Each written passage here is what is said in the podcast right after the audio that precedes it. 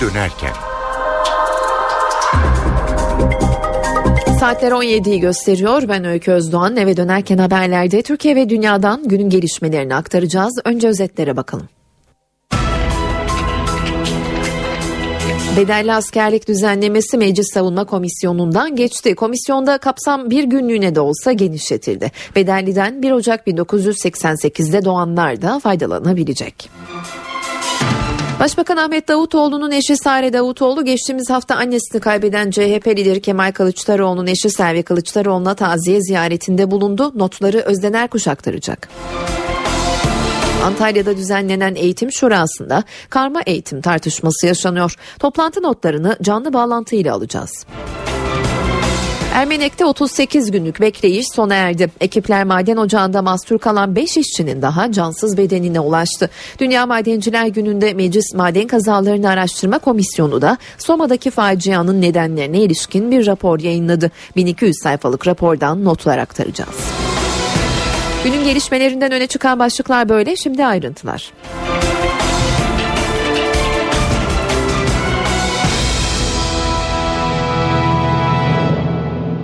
Herkesin beklediği haberle başlayalım. Binlerce genci yakından ilgilendiren bedelli askerlik için bugün mecliste ilk adım atıldı. Düzenleme mecliste görüşmeleri süren askerlik kanununa bir maddeyle eklendi ve savunma komisyonundan geçti. Geçerken de kapsam bir günlükte olsa genişletildi. Buna göre bedelli düzenlemesinden 1 Ocak 1988'de doğanlar da faydalanabilecek.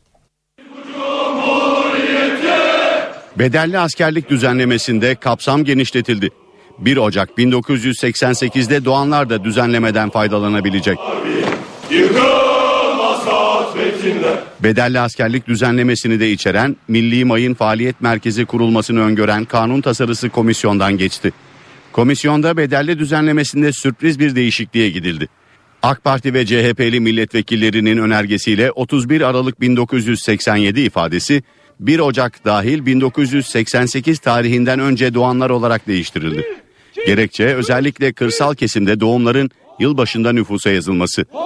Bedelli askerlik başvuru süresi 2 ay. Hükümler istekleri halinde bu kanunun yürürlüğe girdiği tarihten itibaren 2 ay içinde askerlik şubelerine veya yurt dışı temsilciliklerine başvurmaları ve 18 bin Türk lirası para defaten ödemeleri kaydıyla askerlik hizmetini yerine getirmiş sayılırlar. Bedelli askerlikten bakaya ve kaçaklar da yararlanacak. Ayrıca daha önce askerlik kararı aldırmış olanlar da isterlerse bedelli askerlik yapabilecek. Bu madde hükümlerinden yararlanan hükümler hakkında saklı, yoklama kaçağı ve bakayadan dolayı idari ve adli soruşturma ve kovuşturmanın yapılmayacağı, başlatılmış olanların sona erdirileceği, bu suçlara ilişkin kesinleşmiş idari para cezaları tahsil edilmeyeceği yolunda bir teklif verileceği düşünülmektedir ve bu da hükümetimizce uygun görülmektedir. Bedelli askerlik için 18 bin lira peşin olarak Ziraat Bankası, Halk Bankası ve Vakıflar Bankası'nda açılacak hesaba yatırılacak. NTV Radyo Başbakan Ahmet Davutoğlu bugün partisinin yerel yönetimlerinde görevli kadınlarla bir araya geldi. Gündeminde kadına yönelik şiddet vardı. Kadına karşı şiddet onursuzluktur diyen Davutoğlu, CHP lideri Kemal Kılıçdaroğlu'nun Cumhurbaşkanına yönelik eleştirilerine de yanıt verdi. Kılıçdaroğlu'nun Erdoğan'a hakaret etmek için engellilere hakaret ettiğini söyledi. Ülkenin bu kadar sorunu varken, bu kadar işsizlik ve yoksulluk varken kendisine bir odalı saray yaptırana ne denir?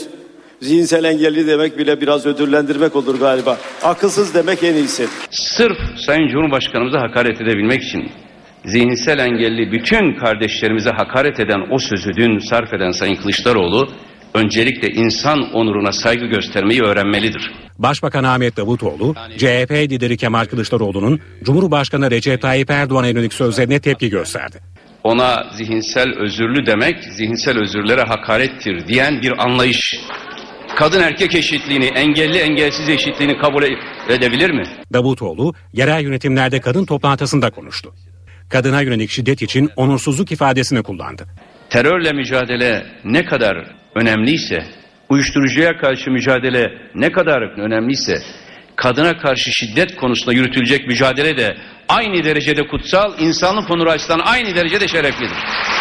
Kim kadına karşı şiddet uygularsa aslında kendi güçsüzlüğünü gösterir. Kendi onursuzluğunu gösterir. Başbakan kadınlara bir ayrımcılık yapılacaksa bu pozitif ayrımcılık olacaktır dedi.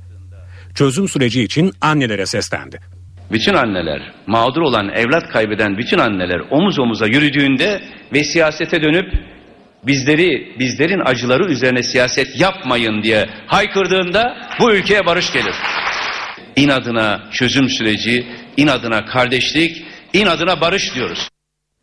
CHP lideri Kemal Kılıçdaroğlu ise bugün üniversiteli gençlerle buluştu. Başta gençlik ve üniversitelerin sorunları olmak üzere güncel ve temel sorunlar hakkında görüş alışverişi yapılan toplantının ardından konuşan CHP lideri siyasi parti liderlerine seslendi. Meclisten gençlerin sorunlarının çözümü için yasa çıkarmayı teklif etti. Burada 15 konu üzerinde görüş birliğine varıldı. Üniversitelerin özgür ve özerk olması konusunda görüş birliği var. Dolayısıyla 12 Eylül askeri yönetiminin getirdiği yükün kaldırılması gerektiği konusunda bir görüş birliğimiz var. Onların gelecekle ilgili kaygıları var ama gelecekle ilgili umutları da var. Çalışmak istiyorlar, üretmek istiyorlar, ülkeye katkı vermek istiyorlar. Kimi sahada, kimi fabrikada, kimi devlet dairesinde, kimi üniversitede bir şekliyle görev almak ve çalışmak istiyor. Eğer gençleri zenginliğimiz olarak görüyorsak ki zenginliğimizde 15 konu bir siyasal partinin sorunu olmaktan çok bir ülkenin sorunudur. Buradan Sayın Ahmet Davutoğlu'na, Sayın Devlet Bahçeli'ye, e, Sayın e, HDP'nin genel başkanına Demirtaş'a açık çağrıda bulunuyorum. Eğer bu 15 konu üzerinde Gençler görüşlerini beyan ettiler ve biz onların görüşlerini kabul ettik. Sizler de bu görüşleri kabul ediyorsanız siyaset üstü bir araya gelelim ve bu sorunları çözmek için parlamentodan yasa çıkaralım. Hatta bu yasalı oy birliğiyle çıkaralım ve gençlere karşı sorumluluğumuzu yerine getirmiş olalım. Başbakan ve ana muhalefet liderleri birbirlerini hedef alan açıklamalar yaparken eşleri Ankara'da buluştu. Başbakanın eşi Sare Davutoğlu, CHP liderinin eşi Selvi Kılıçdaroğlu'nu evinde ziyaret etti. Ziyaretin gerekçesini ve ayrıntıları bu buluşmayı izleyen NTV muhabiri Özden Erkuş'tan alacağız. Özden söz sende. Yoğun tartışmalara karşılıklı sert açıklamalara sahne olan Ankara'da bugün siyasette pek de alışık olmadığımız bir randevu gerçekleşti. İktidar Partisi lideri Ahmet Davutoğlu'nun eşi Sare Davutoğlu, ana muhalefet partisi lideri Kemal Kılıçdaroğlu'nun eşi Selvi Kılıçdaroğlu'nu ziyaret etti. Ziyaretin nedeni taziyeydi. 23 Kasım tarihinde Selvi Kılıçdaroğlu'nun İzmit'te yaşayan annesi Fatma Özdağ tedavi gördüğü Derince Eğitim ve Araştırma Hastanesi'nde kalp ve solunum yetmezliği rahatsızlığı nedeniyle yaşamını yitirmişti. Fatma Özdağ memleketi Tunceli'de cemevindeki törenin ardından toprağa verilmiş. Kılıçdaroğlu'nun eşinin annesinin ölüm nedeniyle Başbakan Davutoğlu Kılıçdaroğlu'na hem kürsüden başsağlığı dilemiş hem de arayarak taziyelerini iletmişti. Ve bugün sıra Sare Davutoğlu'ndaydı. Başbakan Davutoğlu'nun eşi Sare Davutoğlu, Selvi Kılıçdaroğlu'nu öğleden sonra evinde ziyaret etti. Taziye ziyareti yaklaşık yarım saat sürdü. Sare Davutoğlu'nu Selvi Kılıçdaroğlu'nun kardeşi Hayriye Koca da apartman girişinde karşıladı. Yarım saat süren ziyaretin ardındansa Sare Davutoğlu'nu uğurlayan isim Selvi Kılıçdaroğlu oldu. Özden Erkuş, NTV Radyo, Ankara. İstanbul'da Şişli Belediyesi'nde eski ve yeni belediye başkanları arasında yaşandığı iddia edilen iç çekişme bugün gazeteciler tarafından CHP lideri Kemal Kılıçdaroğlu'na soruldu. Şişli Belediye Başkanı Hayri İnönü bugün Hürriyet gazetesinde yayınlanan röportajda eski başkan Mustafa Sarıgül'ün oğlu Emir Sarıgül tarafından istifaya zorlandığı iddialar üzerine biraz sıkıntı var ama halledilecek dedi. Kılıçdaroğlu ise gazetecilerin bu konudaki soruları üzerine seçimle gelen bir belediye başkanı var ve görevini görevinin başında Hayri Bey bu görevini başarıyla yerine getiriyor diye konuştu. NTV Radyo Antalya'daki Milli Eğitim Şurası anaokulundan başlayarak zorunlu din eğitimi verilmesi, karma eğitimin kaldırılması, öğretmen adaylarının mülakata alınması gibi öneriler ve tartışmalarla Türkiye'nin gündeminde.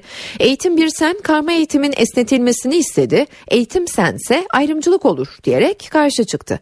Tansiyonun yükselmesi üzerine Talim Terbiye Kurulu'ndan bir açıklama geldi. Antalya'da şura toplantısını izleyen NTV muhabiri Zeynep Atılgan tartışmaları ve bugünkü notları aktaracak.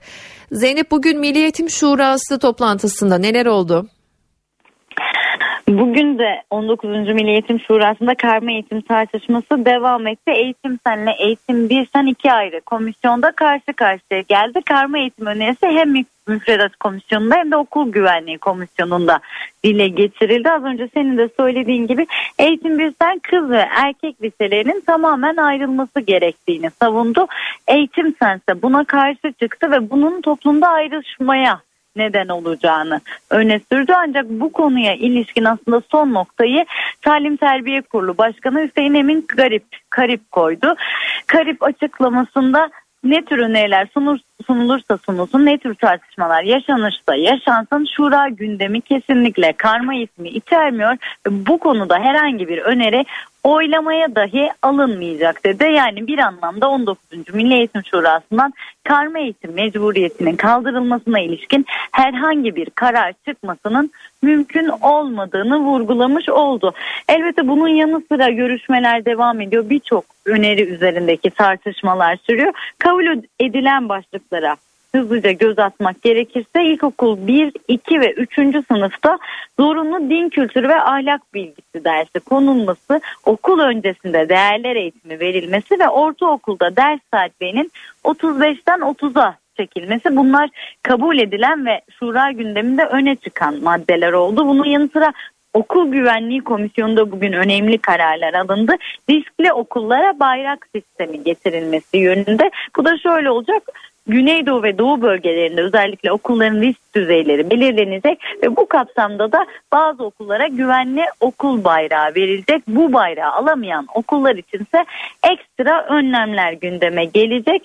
Okul yöneticilerinin niteliğinin artırılması komisyonunda da alınan kararlar var. Burada da okul yöneticilerinin lisans mezunlarından seçilmesi ve müdür yardımcılarının daha önce müdür yardımcısı olmuş kişilerin öncelikli olarak tercih edilmesi kararı alındı. Şimdilik öne çıkan başlıklar bunlar. Şura cumartesi gününe kadar devam edecek. Biz de görüşmeleri yakından takip etmeyi sürdüreceğiz. NTV muhabiri Zeynep Atılgan Milli Eğitim Şurası toplantısında yaşananları aktardı. NTV Radyo Bugün Dünya Madenciler Günü. Karaman'ın Ermenek ilçesindeki maden faciasının üzerinden 38 gün geçti ve Ocak'taki son cenazeler bugün Dünya Madenciler Günü'nde çıkarıldı. Kimlik tespitinin ardından cenazeler ailelerine teslim edilecek. Kemal Yaman, Hüseyin Gültekin, Mehmet Özcan, Hasan Tuncer ve Ali Haznedar. 38 gün önce çalışmak için indikleri madenden cenazeleri çıkarıldı.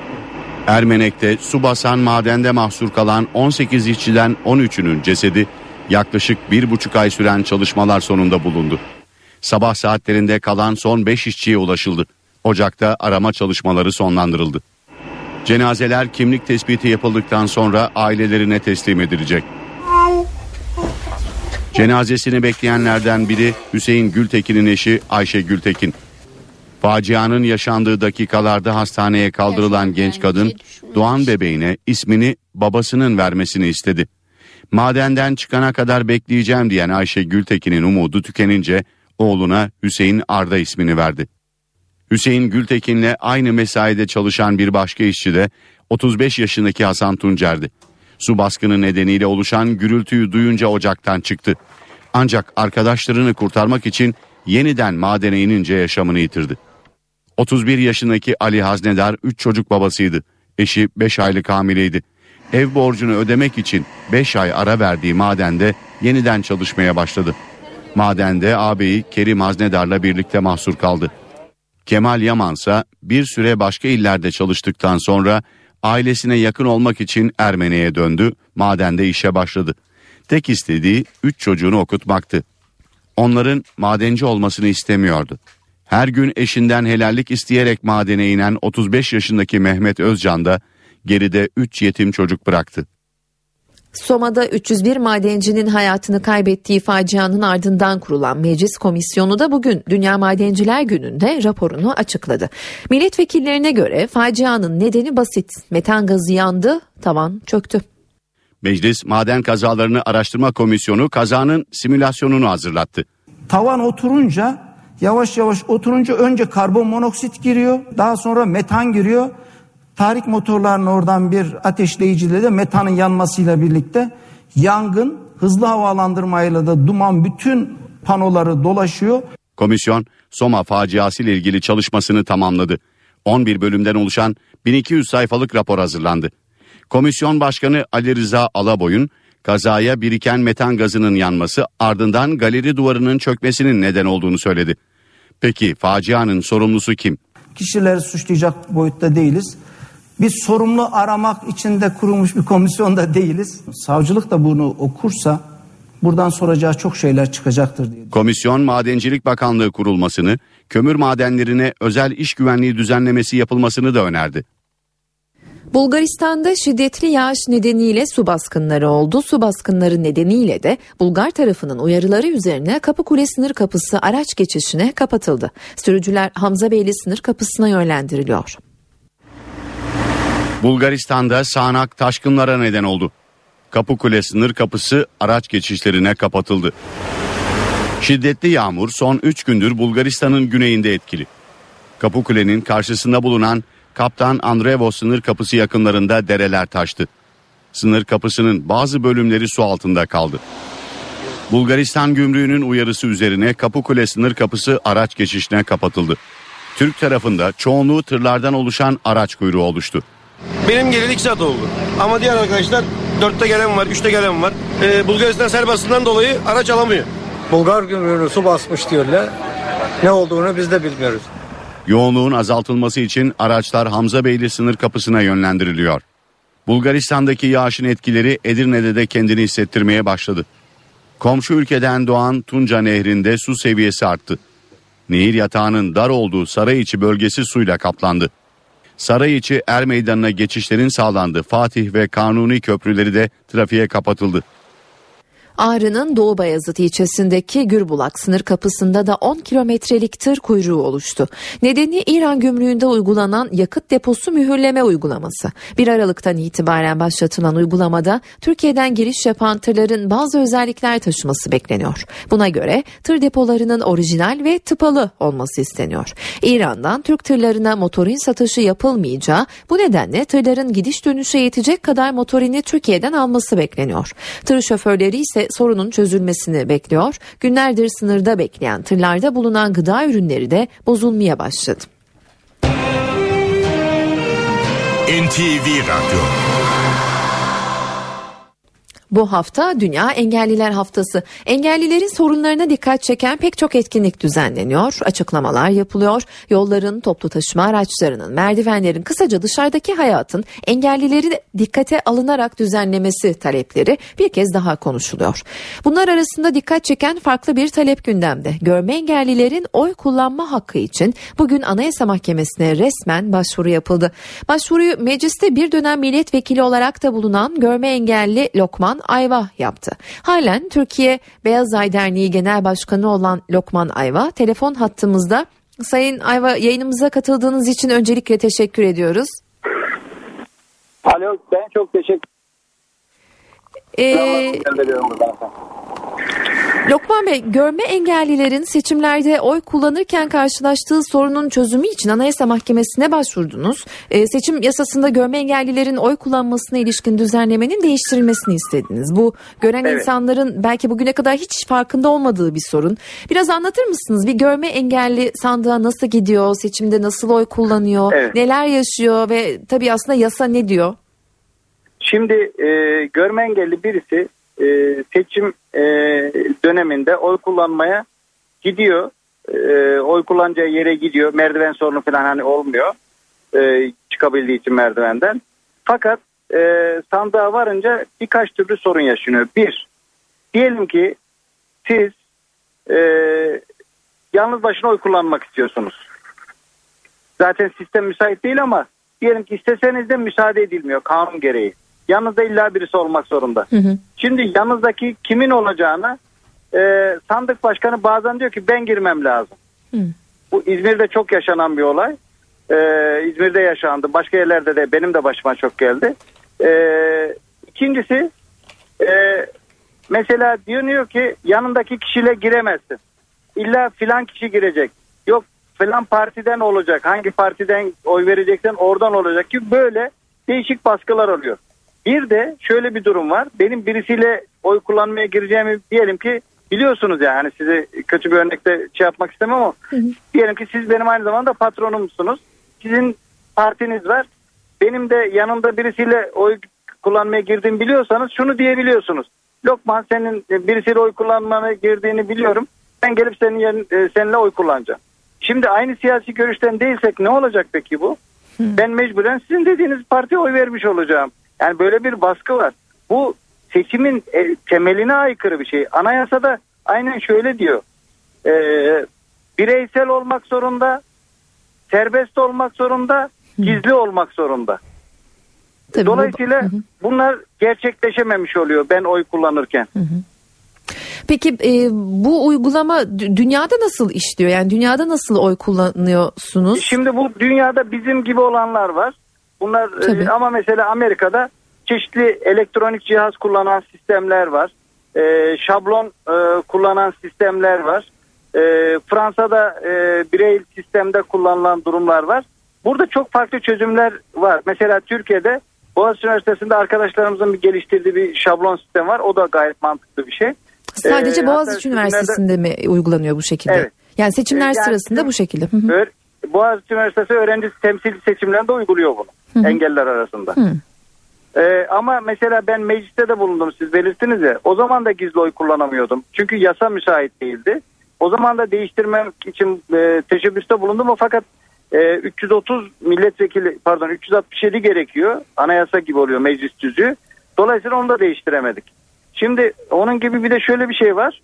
Ee, mesela yeni bir çözüm dedik YSK'ya talepte bulunduk. YSK kanunda yazdığı için yeni bir çözüm de deneyemiyor.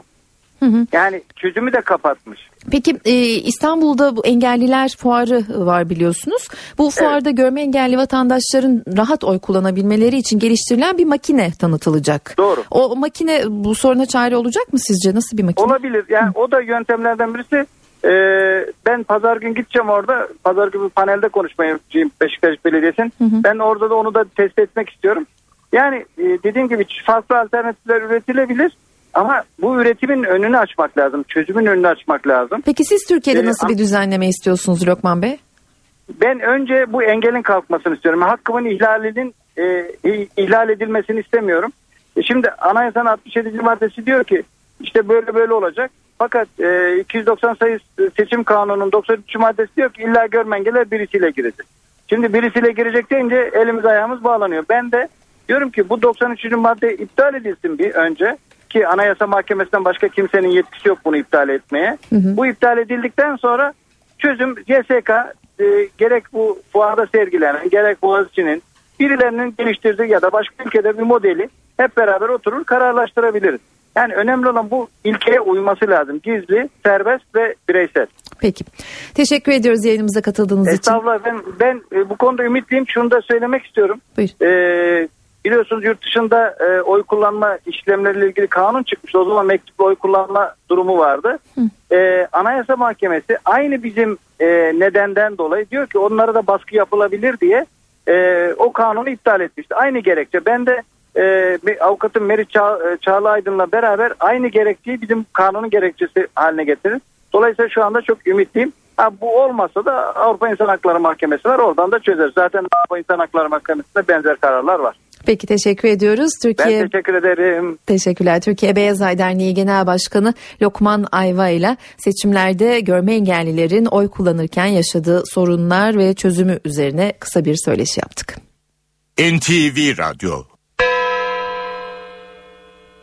Para ve sermaye piyasalarından son verileri aktaralım. BIST 100 endeksi şu sıralar 85.715 puan seviyesinde. Serbest piyasada dolar 2.23, euro 2.77'den satılıyor. Kapalı çarşıda ise Cumhuriyet altını 584, çeyrek altın 141 liradan alıcı buluyor. Ara veriyoruz yeniden karşınızda olacağız. Eve dönerken devam ediyor.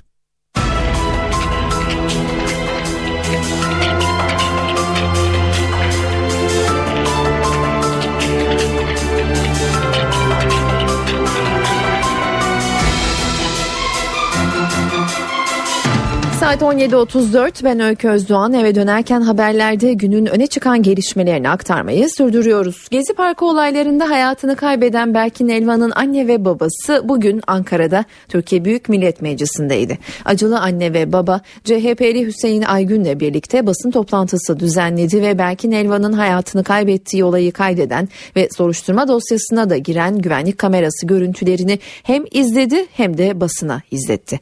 Anne Gülsüm Elvan oğlunun öldürüldüğü anı o görüntüleri ilk kez izledi ve gözyaşlarına hakim olamadı. Fenalaşıp salondan dışarı çıktı. Berkin'in babası Sami Elvan duygularını anlattı.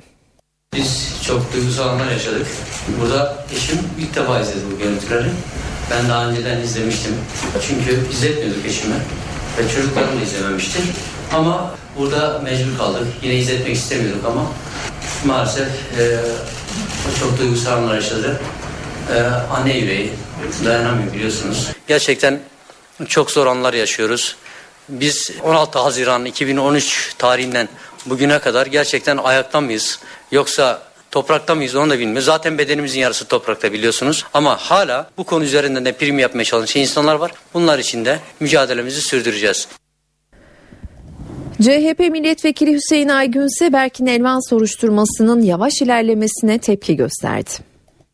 Görüntüler dosyaya sunulalı aylar oldu ve iki dakikalık görüntüler çok uzun mücadeleler sonucu bulunarak İstanbul'daki savcılıktaki dosyaya girdi. İstanbul Emniyeti bu görüntülerde yer alan kişilerin yüzleri, fiziki e, halleri çok açık olduğu halde bu dört polisin ismini aylardır e, Cumhuriyet Savcısına bildirmedi. O nedenle bu dosya tıkanmış durumda. Kamu davası açılamıyor. Berkin'i böyle duvarların altına gizlene gizlene korkakça öldürenler o kadar korkak ki mahkemeye gitmeye, mahkemede savunma yapmaya bu insanlık dışı katliam 14 yaşındaki çocuğun katledilmesiyle ilgili kendilerini savunmaya bile cesaret edemiyorlar.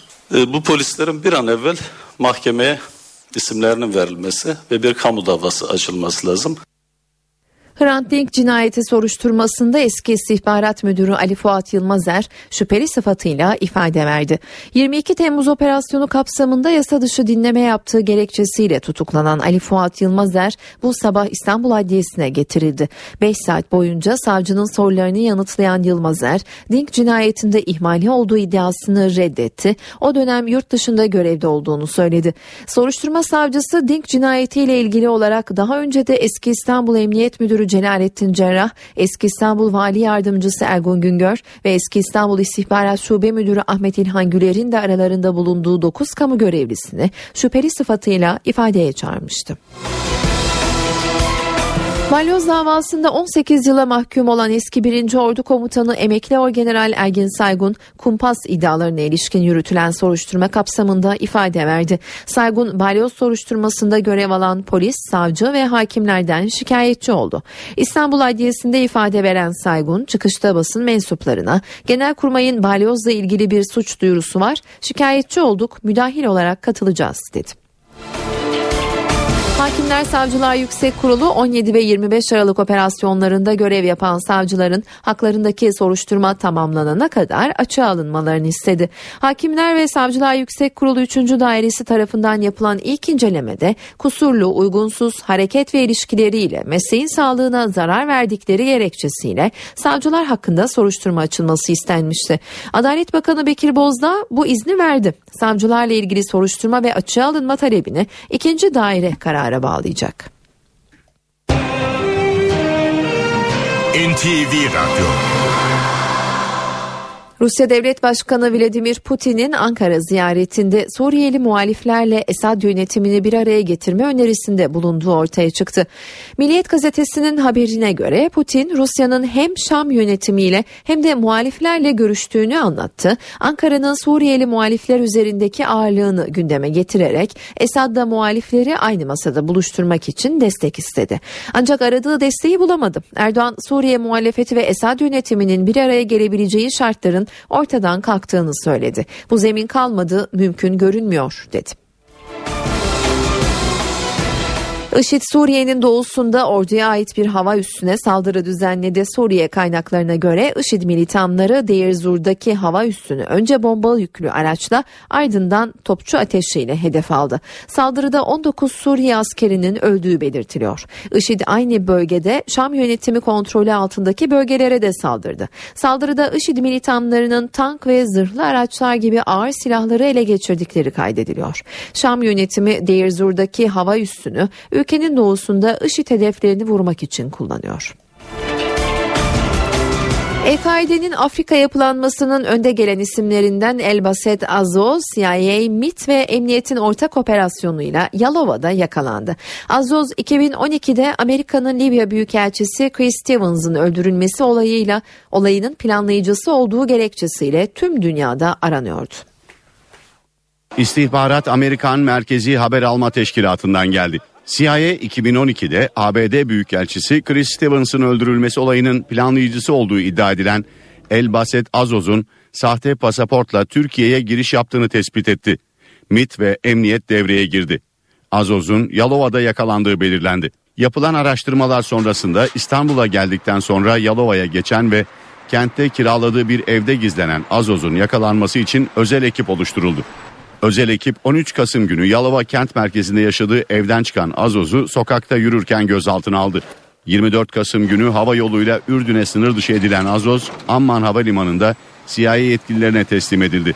Yargılanmak üzere ABD'ye götürülen El-Kaide üyesinin Libya İslami Mücadele Örgütü'nce Kuzey Libya'da kampların kurulması ve yönetilmesinden sorumlu olduğu anlaşıldı. Azoz'un yüzlerce El-Kaide militanının yetiştirilmesinde etkili olduğu öne sürülüyor.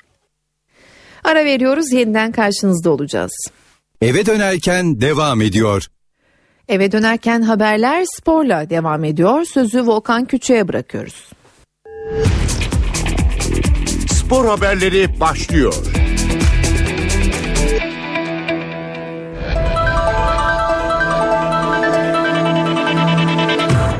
Profesyonel Futbol Disiplin Kurulu Eskişehir Spor maçında kırmızı kart gören Emre Belezoğlu'na bir maç, Karabük Spor maçında rakibine yaptığı faal sonrası direkt kırmızı kart gören Mustafa Pekdemek'e ise iki maç ceza verdi. Fenerbahçe'nin Eskişehir Spor'la oynadığı maçın 85. dakikasında yardımcı hakemle diyaloğa giren Emre Belezoğlu kırmızı kart görmüştü. Emre maçın ardından yaptığı açıklamada hakemin kendisini yanlış anladığını ve bu yüzden oyundan atıldığını savunmuştu. Tedbirli olarak disiplin kuruluna sevk edilen deneyimli oyuncu Ziraat Türkiye Kupası'nda Kayseri Spor'a karşı forma giyememişti. Haftalık olağan toplantısında dosyayı görüşen disiplin kurulu Emre Belezoğlu'na bir maç ceza verdi. Kayseri Spor maçında oynamayan Emre böylece cezasını tamamlamış oldu. Öte yandan Beşiktaş'ın Karabük Spor'la oynadığı maçta rakibine yaptığı faal nedeniyle direkt kırmızı kart gören Mustafa Pekdemek'e ise iki maç ceza verildi. Beşiktaş Ziraat Türkiye Kupası'na farklı galibiyetle başladı. Siyah beyazlılar Sarıyer'i 4-0 mağlup etti. Türkiye Kupası F grubu maçında Beşiktaş Sarıyer karşısında maça etkili başladı. 4. dakikada Cenk Tosun'la öne geçen siyah beyazlı takım 10. dakikada Olcay Şahan'ın attığı golle devreyi 2-0 önde kapadı. 49. dakikada Ramon Motta ve 66. dakikada Cenk Tosun'un golleri skoru belirledi. Beşiktaşlı futbolcular İsmail Köybaşı ile Atınç Nukan Sarıyer galibiyetini değerlendirdi. Türkiye Kupası'na büyük önem verdiklerini belirten siyah beyazlı oyuncular maçın başlarında buldukları gollerin galibiyeti getirdiğini söyledi. Türkiye Kupası'nı da önemsiyoruz. Ee, önemsediğimiz için bence e, her bir birey çok iyi mücadele etti. Bence mücadelemizin karşılığını aldık. Bu bakımdan e, bizim için önemliydi. Galibiyetle başlamak önemliydi. E, galibiyet getirdi, getiren goller vardı. Güzel goller oldu. Bu anlamda çok şanslıyız. Bunlar hepimiz için birer moral oldu aynı zamanda. Şu anda çok mutluyuz. Zor maç olacağını düşünüyorduk. Sarıyer'in ekstra motive olacağını biliyorduk. Biz de bunun farkına vardık. Çok iyi ciddi başladık. iyi başladık maça. Bunun da meyvesini aldık. Maçın başında hemen golleri bulduk. Bu da bizi rahatlattı açıkçası. İyi bir oyun sergiledik. sergiledik. Hem Sarıyer hem kendi takım arkadaşlarımı kutluyorum. Galatasaray'da yaşanan teknik direktörlük değişikliği sarı kırmızılı takımın kaptanı Selçuk İnan'ı doğrudan etkiledi. Deneyimli oyuncu Eskişehir Spor maçında ortaya koyduğu futbol ve attığı gollerle göz doldurdu. Galatasaray'da teknik direktör Fatih Terim'in görevden ayrılmasının ardından Mancini ve Prandelli dönemlerinde ağır eleştirilere maruz kalan Selçuk İnan Hamza Hamzaoğlu'nun gelişiyle yepyeni bir sayfa açtı. Zira Türkiye Kupası'ndaki Eskişehirspor mücadelesinde bu sezon ilk kez golle tanışan milli futbolcu tribünlerden de tam destek aldı. Sarı kırmızılı taraftarlar bir buçuk yıldır zaman zaman protesto ettikleri Selçuk İnan'a bu kez sahip çıktı. Selçuk'un maç içindeki mücadelesi ve istekli oyunu gözden kaçmazken maç sonrası teknik direktör Hamza Hamzaoğlu başarılı futbolcuyu sağ kenarında kutladı. Selçuk İnan Şampiyonlar Ligi'nde Anderlet maçında gördüğü kırmızı kart nedeniyle 9 Aralık'ta oynanacak Arsenal maçında forma giyemeyecek. Bu haberle spor bültenimizin sonuna geldik. Hoşçakalın.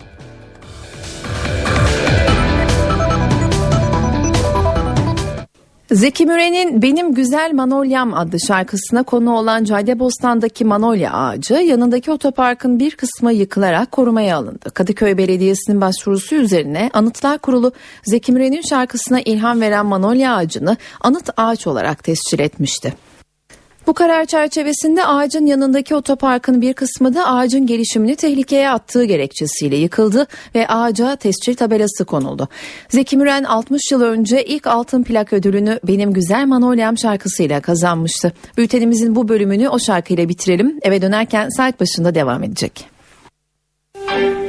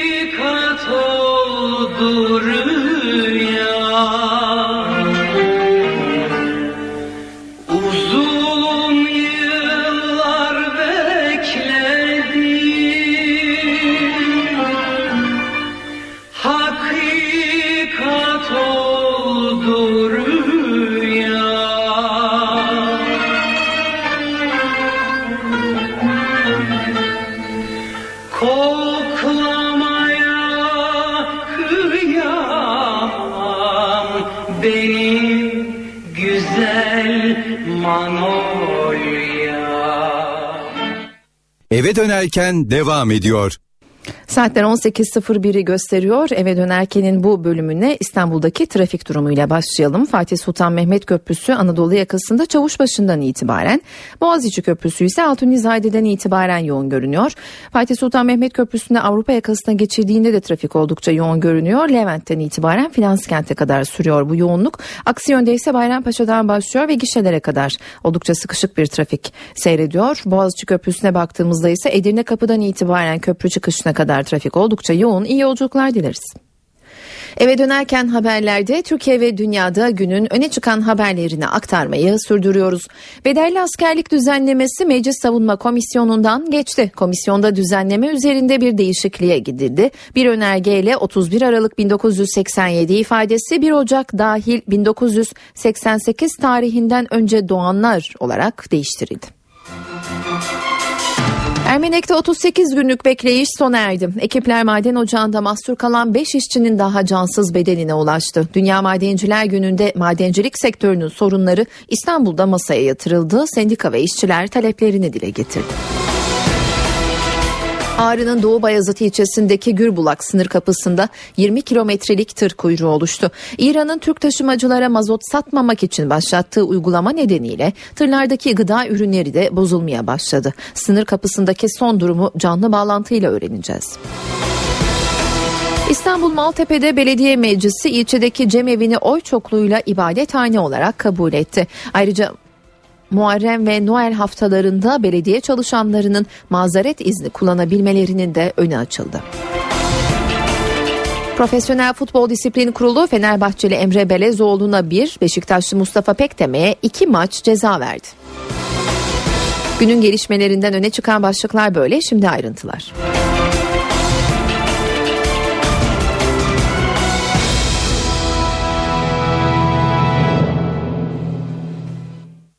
Bedelli askerlik düzenlemesi Meclis Savunma Komisyonu'ndan geçti. Geçerken de düzenleme üzerinde küçük bir değişikliğe gidildi ve kapsam genişletildi. Ayrıntıları parlamento günlüğünde NTV muhabiri Miray Aktağ Uluç anlatacak. Miray? Bugün Türkiye Büyük Millet Meclisi'nden en e, çok merakla beklenen konulardan biriydi bu bedelli askerlik düzenlemesi ve o düzenleme Türkiye Büyük Millet Meclisi'nin Milli Savunma Komisyonu'ndan geçti. Hem de bir sürpriz de geçti aslında 1 Ocak 1988'de doğanlar da düzenlemeden faydalanabilecekler. Bedelli askerlik düzenlemesinde kapsamın genişletildiğini söyleyebiliriz. Bir kere daha tekrar etmemiz gerekirse 1 Ocak 1988'de doğanlar da düzenlemeden faydalanabilecekler. Bedelli askerlik düzenlemesini de içeren Milli Mayın Faaliyet Merkezi kurulmasını öngören kanun tasarısı olarak adlandırılıyor bu düzenleme. Ee, AK Parti ve Cumhuriyet Halk Partisi milletvekillerin bu konuda önergesi oldu. Kendi aralarında bir anlaşma söz konusuydu ve 31 Aralık 1987 ifadesi kullanılıyordu ki ona bir gün daha eklenerek 1 Ocak dahil 1988 tarihinden önce doğanlar olarak değiştirildi. Peki gerekçe neydi? Gerekçe özellikle kırsal kesimde doğumların yılbaşında nüfusa yazılması yani doğdukları tarih değil yeni yıl olarak hep 1 Ocak olarak yazılması bu doğum tarihlerinin o nedenle e, o kişilerin de yararlanabilmesi amacıyla bedelli askerlik için böyle bir değişikliğe gidildi. Bedelli askerlik başvurusu için süresi de 2 ay olarak belirlendi. 2 ay içinde askerlik şubelerine başvuracaklar ve 18 bin TL vererek kanun yürürlüğe girdiği tarihten itibaren tabii ki e, bedelli askerlik yapabilecekler. Bedelli askerlikten bakaya ve kaçaklarda yararlanacak. Bu da önemli bir gelişme. Onlar da yine yararlanabilecek bedelli askerlikten. Ayrıca daha önce askerlik kararı aldırmış olanlar da isterlerse bedelli askerlik yapabilecekler. E, bedelli askerlik için 18 bin lira peşin yatırılması gerekiyor. Herhangi bir taksit söz konusu değil. Ve hangi bankalar e, bu konuda hesaplarını açtılar? Ziraat Bankası, Halk Bankası ve Vakıflar Bankası'nın açılacak hesaplarla bedelli askerlik yapılması söz konusu olacak. Yakın bir zamanda çok kısa bir süre içerisinde Türkiye Büyük Millet Meclisi Genel Kurulu'na gelmesi beklenen bir düzenle bu komisyon aşamasından sonra muhtemelen önümüzdeki hafta içerisinde yasalaşmasını bekliyoruz ve sonrasında da Türkiye'de yaklaşık 700 bin kişinin bu düzenlemeden yararlanacağı ifade ediliyor. E, bedelli askerliğin bir kez daha Milli Savunma Komisyonu'ndan geçtiğini söylemiş olalım. NTV muhabiri Miray Aktağ Uluç bedelli askerlik düzenlemesiyle ilgili ayrıntıları son gelişmeleri aktardı. NTV Radyo Başbakan Ahmet Davutoğlu bugün partisinin yerel yönetimlerinde görevli kadınlarla bir araya geldi. Gündeminde kadına yönelik şiddet vardı. Kadına karşı şiddet onursuzluktur diyen Davutoğlu, CHP lideri Kemal Kılıçdaroğlu'nun Cumhurbaşkanına yönelik eleştirilerine de yanıt verdi. Kılıçdaroğlu'nun Erdoğan'a hakaret etmek için engellilere hakaret ettiğini söyledi. Ülkenin bu kadar sorunu varken, bu kadar işsizlik ve yoksulluk varken kendisine bin odalı saray yaptırana ne denir? Zihinsel engelli demek bile biraz ödüllendirmek olur galiba. Akılsız demek en iyisi. Sırf Sayın Cumhurbaşkanımıza hakaret edebilmek için zihinsel engelli bütün kardeşlerimize hakaret eden o sözü dün sarf eden Sayın Kılıçdaroğlu öncelikle insan onuruna saygı göstermeyi öğrenmelidir. Başbakan Ahmet Davutoğlu, CHP lideri Kemal Kılıçdaroğlu'nun Cumhurbaşkanı Recep Tayyip Erdoğan'a yönelik sözlerine tepki gösterdi.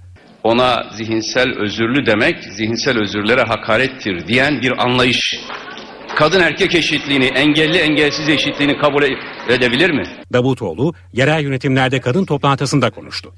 Kadına yönelik şiddet için onursuzluk ifadesini kullandı.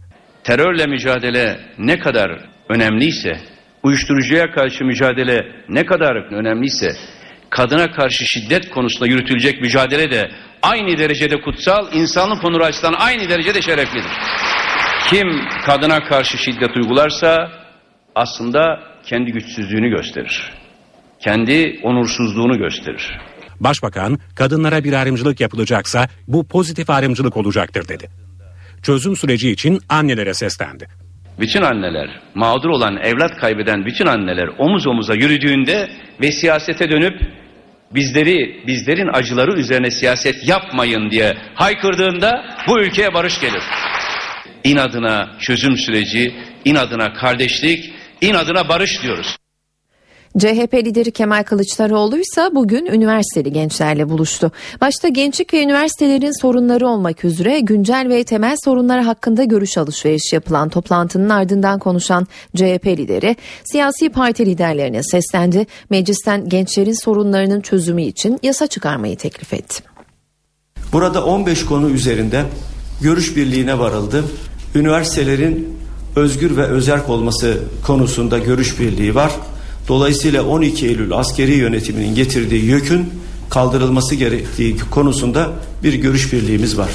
Onların gelecekle ilgili kaygıları var ama gelecekle ilgili umutları da var. Çalışmak istiyorlar, üretmek istiyorlar, ülkeye katkı vermek istiyorlar. Kimi sahada, kimi fabrikada, kimi devlet dairesinde, kimi üniversitede bir şekliyle görev almak ve çalışmak istiyor. Eğer gençleri zenginliğimiz olarak görüyorsak ki zenginliğimizdir 15 konu bir siyasal partinin sorunu olmaktan çok bir ülkenin sorunudur. Buradan Sayın Ahmet Davutoğlu'na, Sayın Devlet Bahçeli'ye, e, Sayın e, HDP'nin genel başkanına Demirtaş'a açık çağrıda bulunuyorum.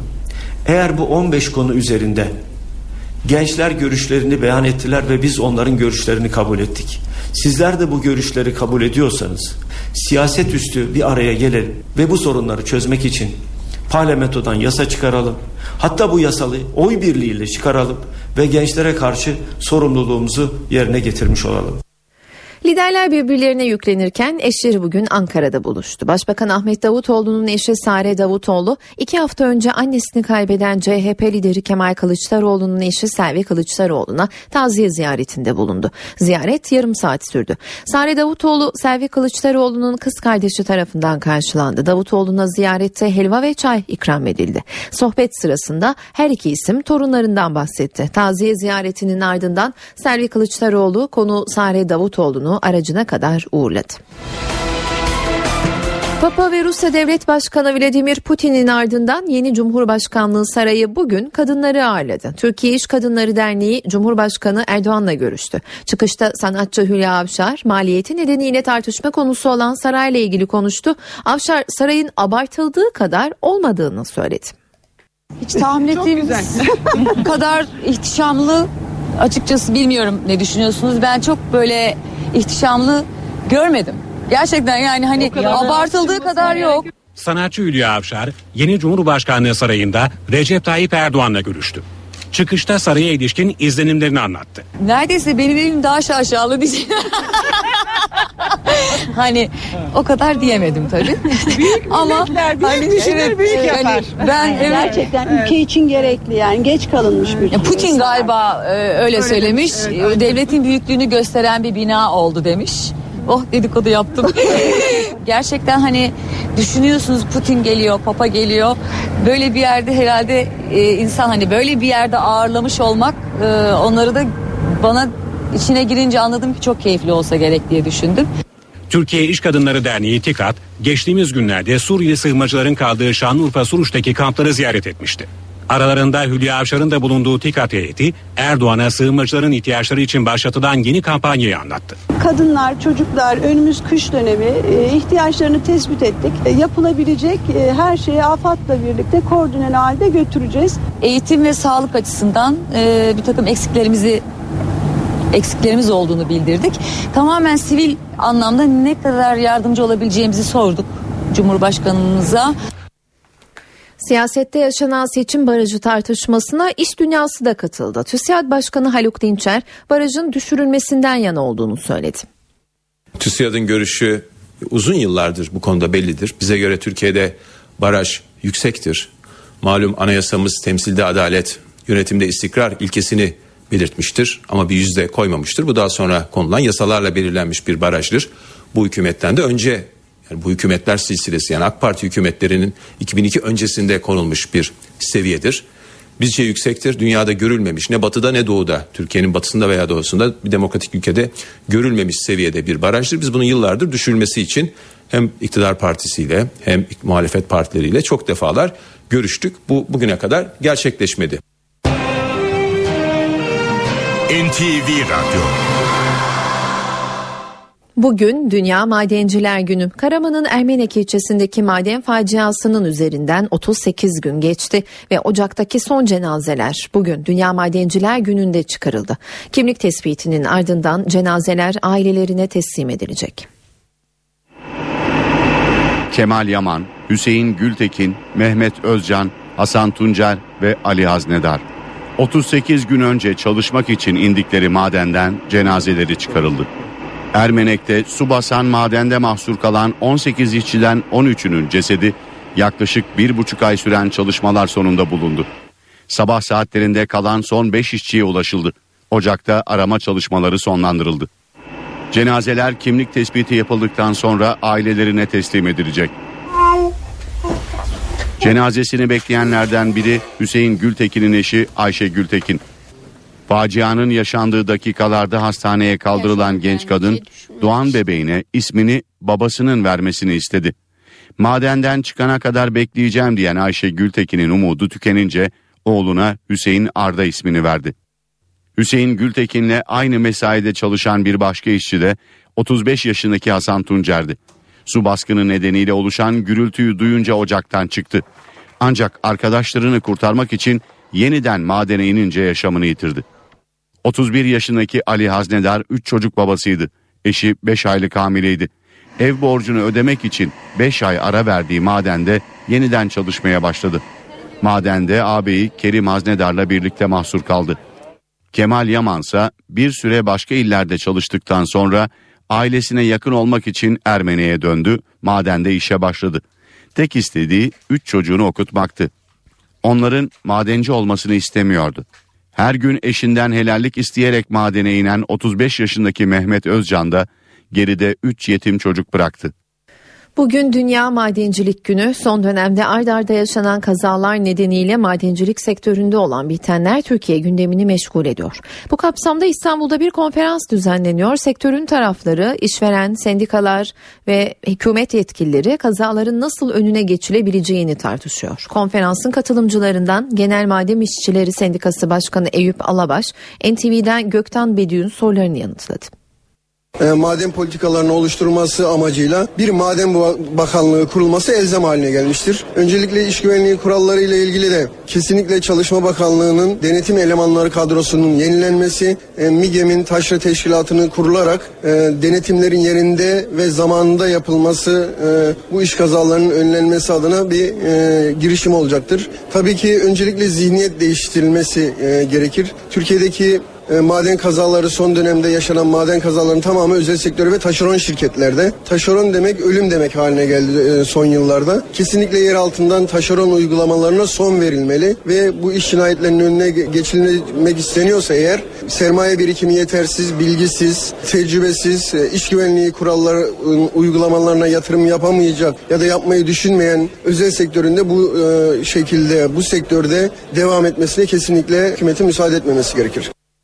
Hükümet kazaların önüne geçilmesi amacıyla yeni bir iş güvenliği paketi hazırladı. Başbakanın geçtiğimiz ay duyurduğu pakete göre yeterlilik belgesi olmayan madende ve inşaatta çalışılmayacak. Yer altında çalışan işçilere çip takılması zorunlu olacak.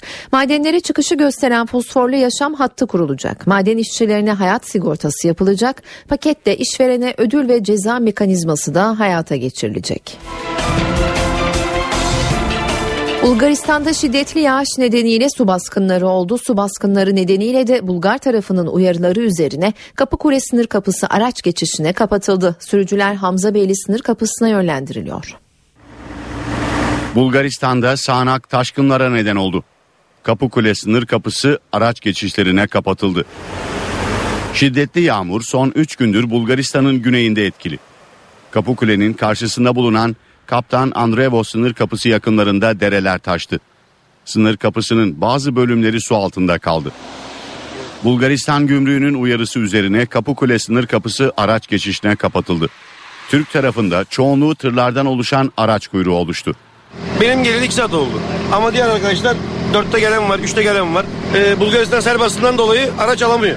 Bulgar gümrüğünü su basmış diyorlar. Ne olduğunu biz de bilmiyoruz. Yoğunluğun azaltılması için araçlar Hamza Beyli sınır kapısına yönlendiriliyor. Bulgaristan'daki yağışın etkileri Edirne'de de kendini hissettirmeye başladı. Komşu ülkeden doğan Tunca Nehri'nde su seviyesi arttı. Nehir yatağının dar olduğu Sarayiçi bölgesi suyla kaplandı. Sarayiçi Er Meydanı'na geçişlerin sağlandı. Fatih ve Kanuni köprüleri de trafiğe kapatıldı. Türkiye'nin diğer ucu Ağrı'nın Doğu Bayazıt ilçesindeki Gürbulak sınır kapısında da 20 kilometrelik tır kuyruğu oluştu. Nedeni İran gümrüğünde yakıt deposu mühürleme adı altında yeni bir uygulamaya geçilmesi. Tır şoförleri zor durumda. Araçlarda bekleyen gıda ürünlerinin bozulmaya başladığı belirtiliyor. Şimdi Doğu Bayazıt'taki Gürbulak sınır kapısında son durumu orada bekleyen şoförlerden biriyle konuşacağız. Tır şoförü Ahmet Ünal telefon hattımızda. Ahmet Bey merhaba. Merhaba. Ne kadar teşekkürler, iyi akşamlar. Ne kadar süredir oradasınız ve şu anda bulunduğunuz noktada nasıl bir manzara var? Şu anda Gülburlak sınır kapısında 35 kilo çift sıra ıı, kuyruk var. Gümrüğün içi tamamen dolu. En az 500 araba var. Gümrüğün içinde 35 kilometrede gümrükten dışarıda çift sıra halinde. 7 gündür bu sınır kapısında bekliyorum. Ben şu anda tam sınır kapısının gümrüğün girişindeyim. Bir haftadır oradasınız. perin perişan olduk. Yiyeceğimiz yok. Ee, bir e, akaryakıt deposuna bir mühür mühür bir şeyler çıkardılar. Karayolları parasını almayacak dediler. Şu anda Türkiye'den mazot getirirseniz sizden Türk şoförlerinden karayolu adında bizden 9-15 euro para alıyorlar. Tahran'a kadar. Şu anda o para hala devam ediyor. Mazotlarımızda e, depolarımızı dört yerinden beş yerinden e, mühürlüyorlar. Büyüklerimizden, devlet büyüklerimizden el atmalarını istiyoruz. Biz şu anda Gülbulak sınır kapısında perişan olduk. Ee, peki Devlet büyüklüğün başbakanımızdan, cumhurbaşkanımızdan, ulaştırma bakanımızdan bu İran şeyine el atmalarını istiyoruz. Aynı olay bundan 6 ay önce de e, Lütfanat kafada oldu. Orada da aynı bu vaziyette İran arabalarını alıyorlar. 50 araba, 45 araba. Bir tane Türk arabası alıyor. Böyle bir anlayış, böyle bir devlet olmaz. Ahmet Bey teşekkür bu İran'ın Bu ediyoruz. ikinci böyle 3 aya bir, 6 aya bir bu sistemi yapıyor. Peki kolay gelsin diyelim. Teşekkür ediyoruz yayınımıza katıldığınız için. Doğu Beyazıt'taki Gürbulak sınır kapısında bir haftadır beklediğini söyleyen tır şoförü Ahmet Ünal'la konuştuk. Eve dönerken haberler para ve borsadaki son rakamlarla devam ediyor. NTV Radyo.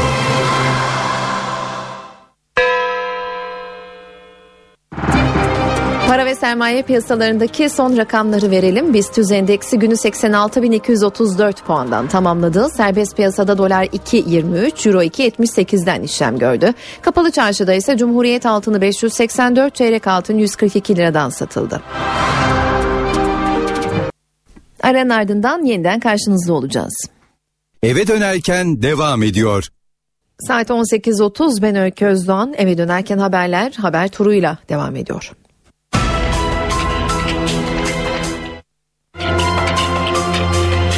Bedelli askerlik düzenlemesi Meclis Savunma Komisyonu'ndan geçti. Komisyonda düzenleme üzerinde bir değişikliğe gidildi. Bir önergeyle 31 Aralık 1987 ifadesi 1 Ocak dahil 1988 tarihinden önce doğanlar için değiştirildi. Rusya'dan Türkiye'ye satılan doğal gaz fiyatlarında indirimin artabileceği açıklaması geldi. Rusya Enerji Bakanı doğal gaz fiyatında ilk aşamada %6 indirim yapılacağını, bu rakamın daha sonra %15'e çıkartılabileceğini söyledi. Profesyonel Futbol Disiplin Kurulu Fenerbahçeli Emre Belezoğlu'na bir, Beşiktaşlı Mustafa Pekteme'ye iki maç ceza verdi.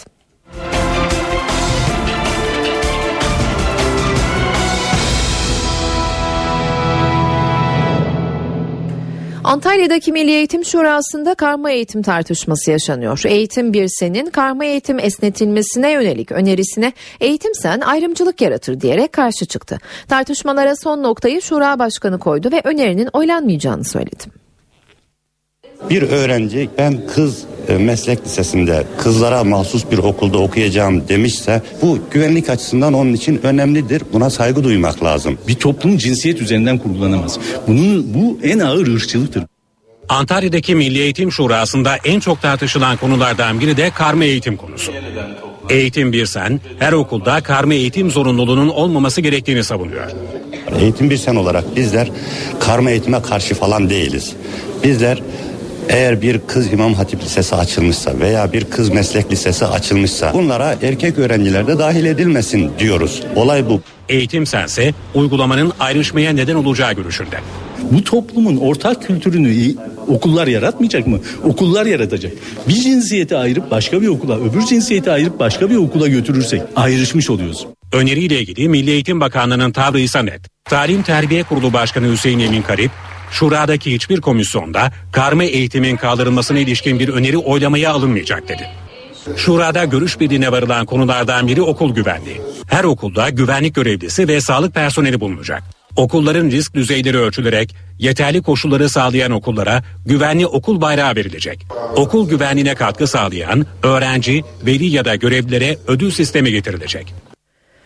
Gezi Parkı olaylarında hayatını kaybeden Berkin Elvan'ın anne ve babası bugün Ankara'da Türkiye Büyük Millet Meclisi'ndeydi. Acılı anne ve baba CHP'li Hüseyin Aygün'le birlikte basın toplantısı düzenledi ve Berkin Elvan'ın hayatını kaybettiği olayı kaydeden ve soruşturma dosyasına da giren güvenlik kamerası görüntülerini hem izledi hem de basına izletti.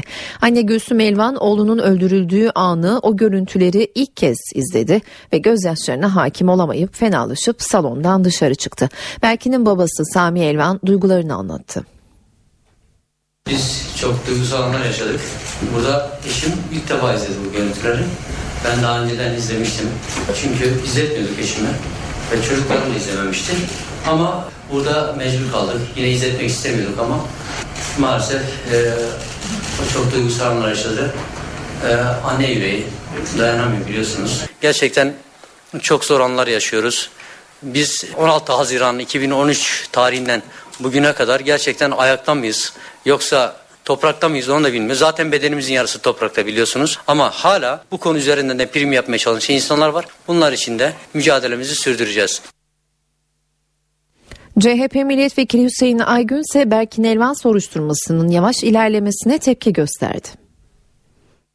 Görüntüler dosyaya sunulalı aylar oldu ve iki dakikalık görüntüler çok uzun mücadeleler sonucu bulunarak İstanbul'daki savcılıktaki dosyaya girdi. İstanbul Emniyeti bu görüntülerde yer alan kişilerin yüzleri, fiziki e, halleri çok açık olduğu halde bu dört polisin ismini aylardır e, Cumhuriyet Savcısına bildirmedi. O nedenle bu dosya tıkanmış durumda. Kamu davası açılamıyor. Berkin'i böyle duvarların altına gizlene gizlene korkakça öldürenler o kadar korkak ki mahkemeye gitmeye, mahkemede savunma yapmaya bu insanlık dışı katliam 14 yaşındaki çocuğun katledilmesiyle ilgili kendilerini savunmaya bile cesaret edemiyorlar.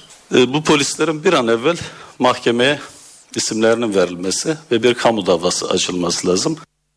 İstanbul Maltepe'de Belediye Meclisi ilçedeki cemevini oy çokluğuyla ibadethane olarak kabul etti. Karar bir ilk olma özelliği taşıyor. Toplantıda Muharrem ayında ve Noel haftasında belediye çalışanlarının mazeret izni kullanabilmelerinin de önü açıldı. Her iki kararda oy çokluğuyla alındı. Hrant Dink cinayeti soruşturmasında eski istihbarat müdürü Ali Fuat Yılmazer şüpheli sıfatıyla ifade verdi. 22 Temmuz operasyonu kapsamında yasa dışı dinleme yaptığı gerekçesiyle tutuklanan Ali Fuat Yılmazer bu sabah İstanbul Adliyesi'ne getirildi. 5 saat boyunca savcının sorularını yanıtlayan Yılmazer, Dink cinayetinde ihmali olduğu iddiasını reddetti. O dönem yurt dışında görevde olduğunu söyledi. Soruşturma savcısı Dink cinayetiyle ilgili olarak daha önce de eski İstanbul Emniyet Müdürü Celalettin Cerrah, eski İstanbul Vali Yardımcısı Ergun Güngör ve eski İstanbul İstihbarat Şube Müdürü Ahmet İlhan Güler'in de aralarında bulunduğu 9 kamu görevlisini şüpheli sıfatıyla ifadeye çağırmıştı. Kısa bir ara verelim, yeniden karşınızda olacağız. Eve dönerken devam ediyor.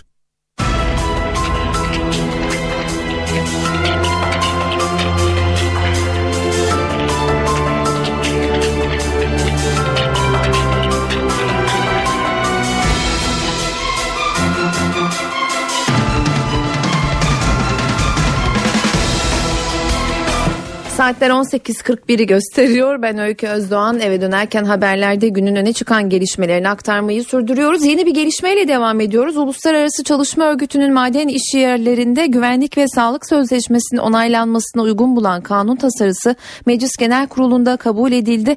Sözleşme inşaat şirketlerine sıkı denetim getiriyor. EKİD'nin Afrika yapılanmasının önde gelen isimlerinden Elbaset Azoz, CIA, MIT ve Emniyet'in ortak operasyonuyla Yalova'da yakalandı. Azoz 2012'de Amerika'nın Libya Büyükelçisi Chris Stevens'ın öldürülmesi olayının planlayıcısı olduğu gerekçesiyle CIA tarafından tüm dünyada aranıyordu. İlk sorgusundan sonra hakkında sınır dışı kararı verilen Azoz 24 Kasım'da Ürdün'e gönderildi. Zanlı daha sonra sorgulanmak üzere Amerika'ya götürüldü. 2006'da İngiltere'de gözaltına alındıktan sonra kefaletle serbest bırakılan Azoz ülkesi Libya'ya geçti. Burada EKİD kamplarının kurulmasından ve yönetilmesinden sorumlu oldu. Azoz'un yüzlerce EKİD militanının yetiştirilmesinde etkili olduğu öne sürülüyor. Rusya Devlet Başkanı Vladimir Putin Ankara ziyaretinde Cumhurbaşkanı Recep Tayyip Erdoğan'a Suriye'ye ilişkin kritik bir öneri sundu. O öneride Putin Suriyeli muhaliflerle Beşar Esad'ı bir araya getirelim dedi. Ancak Erdoğan bu talebe olumsuz yanıt verdi. Rusya ve Türkiye'nin Suriye krizindeki görüş farkı Putin'in Ankara ziyaretinde de ortaya çıktı. Rusya Devlet Başkanı Putin Esad'lı bir formül önerdi. Cumhurbaşkanı Recep Tayyip Erdoğan kabul etmedi.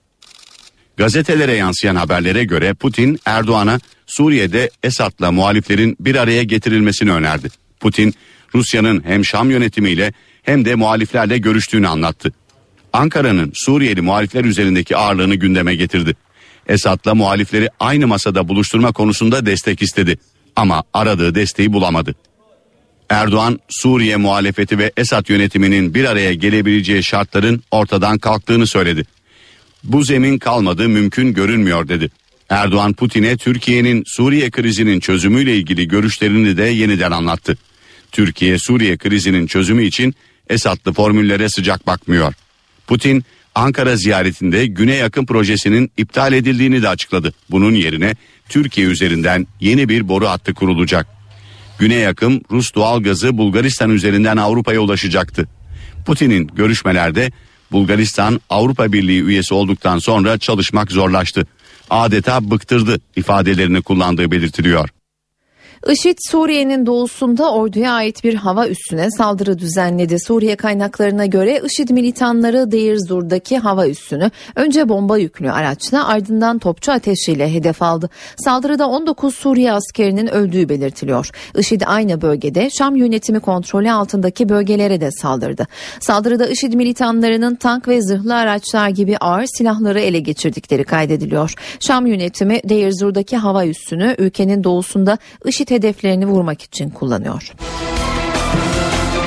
Kobani'ye IŞİD'le savaşmak için gönderilen ilk peşmerge birliği Türkiye üzerinden Erbil'e döndü. Bir ay önce Irak Bölgesel Kürt Yönetimi tarafından Kobani'ye gönderilen peşmergeler bugün sabah saatlerinde Şanlıurfa'ya geçti. Peşmergeler özel harekat ve jandarma araçlarının eşlik ettiği minibüslerle havaalanına ulaştı. Ardından uçakla Erbil'e gitti. Kobani'ye giden ilk peşmergelerin ikinci grubun kente ulaşması üzerine döndüğü belirtiliyor. Birleşmiş Milletler Dünya Gıda Programı Suriyeli sığınmacılara gıda yardımının devam edebilmesi için yardım kampanyası başlattı. Kaynak sıkıntısı nedeniyle Türkiye, Ürdün, Lübnan, Irak ve Mısır'daki Suriyeli sığınmacılara gıda yardımlarını askıya alan Birleşmiş Milletler Gıda Programı gerekli parayı toplayabilmek için yeni bir kampanya yürütüyor. 72 saatlik kampanyaya destek vermek isteyenler Dünya Gıda Programı'nın internet sitesine girerek 1 dolarlık bağış yapabilecek. Rusya Devlet Başkanı Vladimir Putin yıllık ulusal sesleniş konuşmasını yaptı. Dünya basınında yakından izlediği konuşmada Putin Batı'nın Ukrayna konusundaki baskısına boyun eğmeyeceğiz dedi. Putin Rusya'nın güçlü bir ülke olduğunu söyledi. Mart ayında ilhak edilen Kırım'ın Rusya için sonsuza dek kutsal bir anlam taşıdığını belirten Putin, Ukrayna'da kardeş ülke gözüyle saygı gösterileceğini kaydetti. Rusya Devlet Başkanı dış dünya zorla Rusya'ya bir şey yaptıramaz, yaptırımlar herkese zarar veriyor ifadesini kullandı. Amerika Birleşik Devletleri'nde ırkçılık nedeniyle çıkan olaylar büyüyor. Bu kez de New York'ta geçen Temmuz ayında siyahi bir adamı silahsız olduğu halde boğularak ölümüne neden olmakla suçlanan bir polis çıkarıldığı mahkemede jüri tarafından suçsuz bulundu. Adalet Bakanlığı bu karar üzerine gösterilerin tırmanmasını engellemek için o polis hakkında federal soruşturma başlattı. Bu nedenle sokaklardaki gösteriler sınırlı kaldı. Amerika Birleşik Devletleri'nde jüri kararı yine tepkilere neden oldu. New York'ta geçen Temmuz ayında silahsız bir siyahi adamın boğularak ölümüne sebebiyet vermekle suçlanan polis memuru jüri tarafından suçsuz bulundu. 17 Temmuz'da meydana gelen olayda 6 çocuk babası 43 yaşındaki Eric Garner kaçak sigara sattığı gerekçesiyle bir grup polis tarafından boğazı sıkılarak yere yatırılmış ardından da hayatını kaybetmişti. Amatör video kaydındaki görüntülerde Garner'ın boğazını sıkarak kelepçe takmaya çalışan polislere ölümünden hemen önce nefes alamadığını söylediği görülüyordu. Ferguson kasabasında siyahi bir genci öldüren polisin geçen hafta aklanmasının ardından gelen jüri kararı New Yorkluları sokağa döktü. Kentin pek çok bölgesindeki eylemlerde adalet yoksa barış da yok. Polisler yasaların üstünde değildir sloganları atıldı. İnsanlar olup bitenin doğru olmadığını anlamalı. Burası New York ve diğer eyaletlerde olanlar burada olamaz. Siyah yaşamların, yoksul yaşamların anlamlı ve önemli olduğunu söylemek için buradayım. Adil bir adalet sistemine ve insanları öldürmeden görevlerini yapan polislere ihtiyacımız var. Protestocularla polis arasında kimi zaman arbede yaşanırken bazı göstericiler gözaltına alındı. Başkan Barack Obama kararın polisin kendilerine adil davranmadığını düşünen siyahi Amerikalıların hayal kırıklığını daha da arttırdığını söyledi. Adalet Bakanlığı ise Eric Garner'ın ölümüyle ilgili federal soruşturma başlatma kararı aldı. Sıkı güvenlik önlemlerinden hoşlanmayan Katoliklerin ruhani lideri Papa Francis, Vatikan'ı ve kendisini korumakla görevli İsviçreli muhafızların komutanını görevden aldı. Vatikan'a yakın kaynaklara göre Papa'nın bu kararı almasında komutanın sıkı güvenlik önlemlerinde ısrar etmesi etkili oldu. Papa Francis'in 110 olan muhafız sayısını da azaltmayı planladığı belirtiliyor. Halkın papası olarak anılmak isteyen Papa Francis, Vatikan'da ve yurtdışı ziyaretlerinde fazla güvenlikten ve protokolden hoşlanmıyor. Türkiye Gazeteciler Cemiyeti tarafından 38 yıldır verilen Sedat Simavi ödülleri sahipleri belli oldu. NTV Radyo 2 programıyla ödüle layık görüldü. Türkiye'nin yakından tanıdığı spor yorumcusu Ercan Taner ve Mert Aydın'ın Ateş Arabaları adlı programına radyo kategorisinde birincilik ödülü alırken görme engelli gençler Gamze Sofuoğlu ve Kürşat Ceylan'ın hazırlayıp sunduğu başka bir gözle adlı programda övgüye değer radyo programı seçildi. Türkiye Gazeteciler Cemiyeti kurucu başkanı adına dağıtılan Sedat Simavi ödüllerini kazananlar belli oldu. Merhaba NTV Radyo dinleyenleri. NTV Radyo programları iki ödül birden aldı. NTV Radyo'da Cuma akşamları yayınlanan Ercan Taner ve Mert Aydın'ın sunduğu Ateş Arabaları programı radyo ödülünün sahibi oldu. Mert Aydın'la beraber yaptığımız bir program. 4 senedir yapıyoruz. Sporu daha değişik açıdan ele almaya çalıştık bir programda. Spor, sinema, tarih hepsini mixleyerek ortaya Ateş Arabaları programını çıkarttık. Sevgili ortamla birlikte bu ödülü bize layık görenlere e, çok teşekkür ederim, saygılarımı sunarım. NTV Radyo'da başka bir gözle başlıyor. NTV Radyo için görme engelli Gamze Sofuoğlu'yla Kürşat Ceylan'ın hazırladığı Başka Bir Gözle adlı programda övgüye değer görüldü. İkimiz de çok e, gururluyuz böyle ödülü aldığımız için. Çünkü hani en azından kendim için şöyle bir şey söyleyeyim. Yani iyi bir şeyler olacak gibi hissediyordum ama çok prestijli bir ödül olduğu için böyle birazcık hani herhalde almayız gibi bakıyordum. Çok heyecanlıyız tabii ki. Hani böyle bir programın sonucunda ödül almış olmak bizi çok mutlu ediyor. Programımız e, aslında iki görme engellinin görme duyusunun nezli diğer duyuların keşfine yönelik bir program. Ve bu programda aslında derdimiz e, engellilikle alakalı bir program değil. Aslında e, duyuların keşfiyle bir yolculuğa çıkmak. NTV yayınlarının sık sık konu olan gazeteci Güngör Uras'a da gazetecilik ödülü verildi. Sedat Simavi ödülleri her yıl radyo, televizyon, edebiyat, fen bilimleri, sosyal bilimler gibi çeşitli dallarda veriliyor. Ödüller 11 Aralık Perşembe günü düzenlenecek törenle sahiplerine verilecek. NTV Radyo Sırada günün kültür sanat etkinliklerinden seçtiklerimiz var. Yokuşun Başı Demokrasi Mücadelesinde Tan Gazetesi sergisi bugün açılıyor. Tarih Vakfı'nın Tan Gazetesi'nin demokrasi ve basın özgürlüğü serüvenine odaklanan sergisi Tan baskınının 69. yıl dönümünde açılıyor. Gökhan Akçura küratörlüğünde gerçekleşecek olan serginin tasarımcısı Mehmet Ulusel. Sergide basın yayın tarihine odaklanan panel, konferans ve belgesel gösterimi gibi yan etkinliklerin de yer aldığını ekleyelim. Yokuşun Başı Demokrasi Mücadelesinde Tan Gazetesi sergisine Halil Lütfi 4. İşhanı'ndaki Tan Evi ev sahipliği yapıyor. Sergi 31 Mayıs'a kadar görülebilir. Fazıl Say Kocaeli'de sanatseverlerle bir araya geliyor bu akşam. Sanatçı konserine saat 20.30'da başlıyor. Performans Kocaeli Sabancı Kültür Merkezi'nde görülebilir. Telepotik ise İstanbul'da müzikseverlerle buluşuyor. Trip hop ve elektronika tarzında coverlarıyla bilinen Telepotik Beyoğlu Hayal Kahvesi'nde olacak. Performans başlama saati 22.30. Masar Fuat Özkansa Sabancı Üniversitesi Gösteri Merkezi'nde hayranları için bir konser veriyor. Sevilen grup konserine saat 20'de başlıyor. Cihan Barbur da Adana'da sevenleriyle bir araya geliyor bugün. Barbur sevilen şarkılarını seslendireceği konserine saat 22'de başlıyor. Performans mekanı Hayal Kahvesi Adana. Bülent Ortaçgil de Ankara'da sevenleriyle buluşuyor. Ortaçgil If Performance Hall'de izlenebilir. Konser başlama saati 21. Tiyatro severler için de önerimiz var. Ferhan Gişeyler izlenebilir bugün İstanbul'da. Ferhan Şensoy'un tek kişilik gösterisi Trump Kültür ve Gösteri Merkezi'nde sahneye konacak. Etkinlik saat 20.30'da başlıyor. Bu akşam evdeyseniz CNBC'de saat 21'de Rizzolayan Isles ekranda olacak. Star TV'de ise 22.30'da yerli dizi Reaksiyon, öncesinde ise saat 20.30'da aramızda kalsın ekrana gelecek.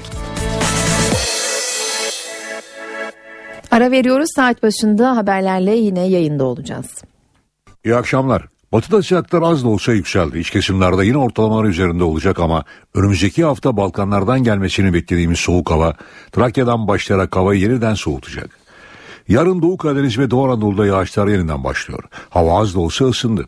O nedenle yağışlar yağmur yükseklerde ise karla karışık yağmur şeklinde olacak. İlerleyen saatlerde Trakya'da artacak bulutlanma, Çanakkale, Gelibolu, Edirne, Kırklareli arası hafif yağışlar bırakabilir.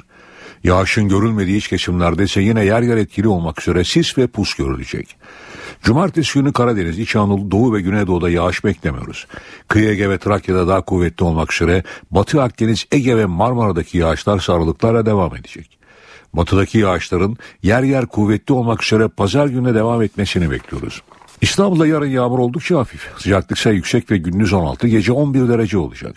Ankara'da yarın ama biraz bulutlu, sıcaklık yüksek, gündüz 14, gece ise 5 derece olacak. İzmir'de yarın yağmur oldukça zayıflıyor. Hava biraz bulutlu, körfezde pus oluşabilir. Sıcaklık ise 19 derece olacak. Hepinize iyi akşamlar diliyorum. Hoşçakalın. NTV Radyo Saat 19 ben Öykü Özdoğan eve dönerken haberler günün öne çıkan haberlerinin özetiyle devam ediyor.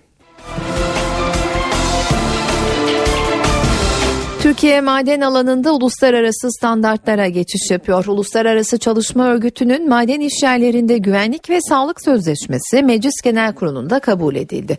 Sözleşme yeraltı güvenliği konusunda işverenlere dönük önemli yaptırımlar içeriyor. Madenlerde yeterli bireysel kurtarıcı solunum cihazlarının bulunması zorunlu olacak. Yer altındaki her çalışma alanı için yeryüzüne iki çıkış bulundurulacak. Bedelli askerlik uygulamasında kapsam genişletildi. Bedelliden 1 Ocak 1988 doğumlular da faydalanabilecek. Düzenleme bu değişiklikle Meclis Savunma Komisyonu'nda kabul edildi. Ermenek'te 38 günlük bekleyiş sona erdi. Ekipler maden ocağında mahsur kalan 5 işçinin daha cansız bedenine ulaştı. Rusya'dan Türkiye'ye satılan doğalgaz fiyatlarındaki indirimin artabileceği açıklaması geldi. Rusya Enerji Bakanı doğalgaz fiyatında ilk aşamada %6 indirim yapılacağını, bu rakamın daha sonra %15'e çıkartılabileceğini söyledi. Profesyonel Futbol Disiplin Kurulu Fenerbahçeli Emre Berezoğlu'na bir, Beşiktaşlı Mustafa Pekteme'ye iki maç ceza verdi.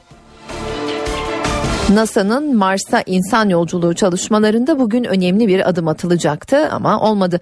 Orion uzay aracının ilk denemesi önce rüzgar ardından da teknik sebeplerle yarına ertelendi. Koşullar elverişli olursa Orion Florida'daki, Florida'daki uzay üssünden yarın Türkiye saatiyle 14.05'te fırlatılacak.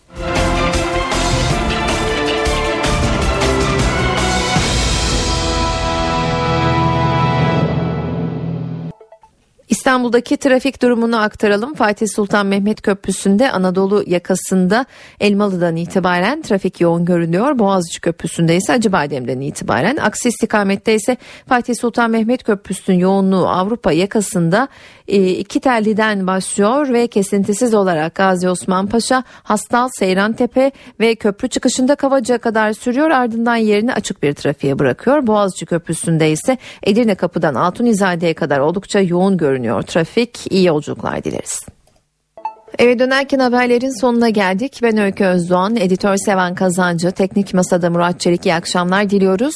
NTV Radyo yayını kısa bir aradan sonra Cem Dizdar ve Gürcan Bilgici'nin sunduğu Çift Forvet programıyla devam edecek.